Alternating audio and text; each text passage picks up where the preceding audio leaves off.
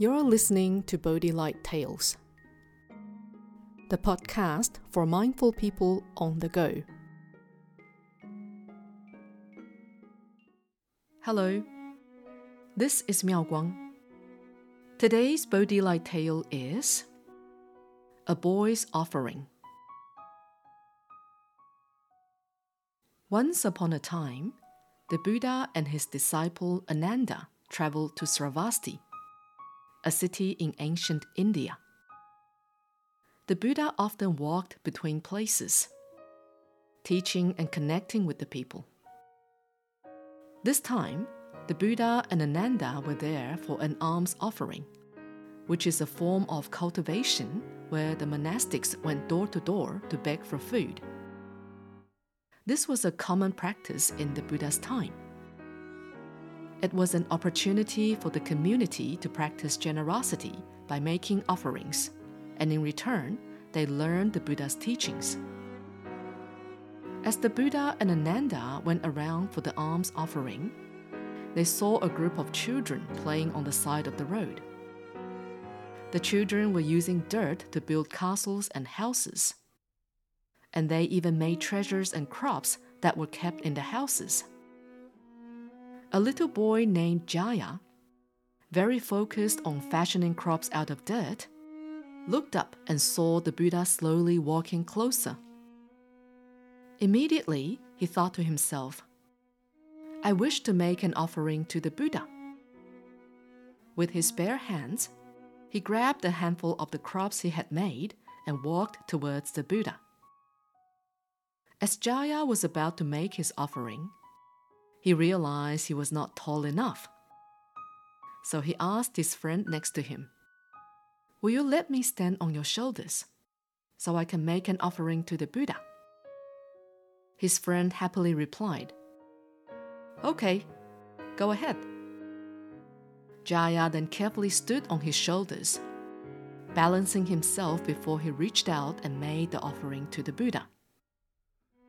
Seeing Jaya's efforts, the Buddha stretched out his hands and happily accepted the offering. Ananda, observing what had just happened, was very confused. He thought to himself, Offering dirt to the Buddha is rather disrespectful. How can one even think of offering such a thing to the Buddha? As they continued to make their way around the neighborhood begging for alms, this question continued to circle in Ananda's mind.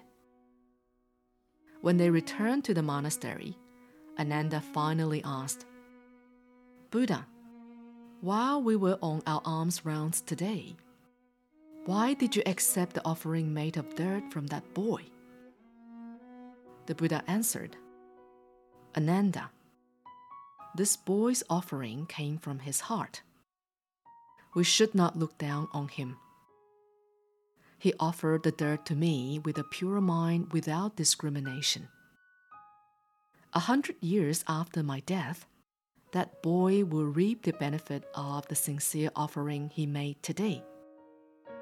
He will become a king called Ashoka, and the other boy that helped him shall be his closest minister. In the future, they will be the leaders of this country.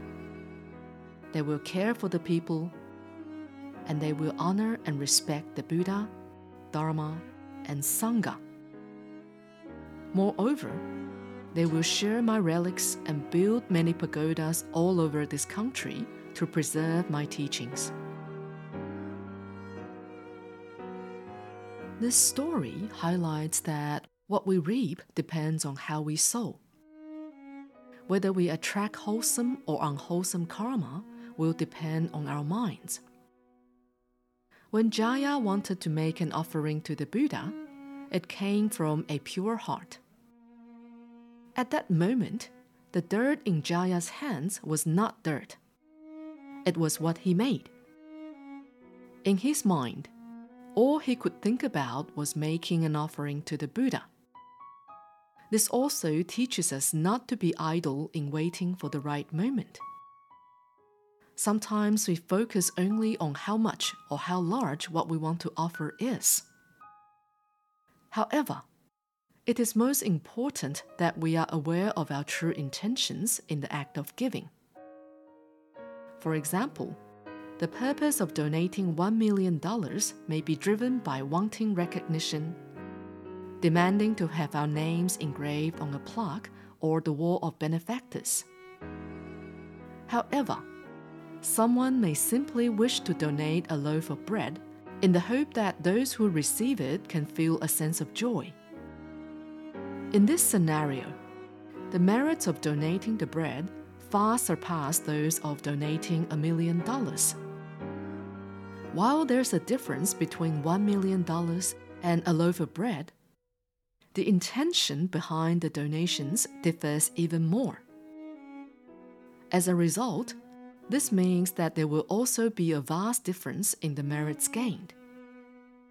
In other words, we must be clear of our intentions, as wholesome, true intentions will lead us on a path towards greatness.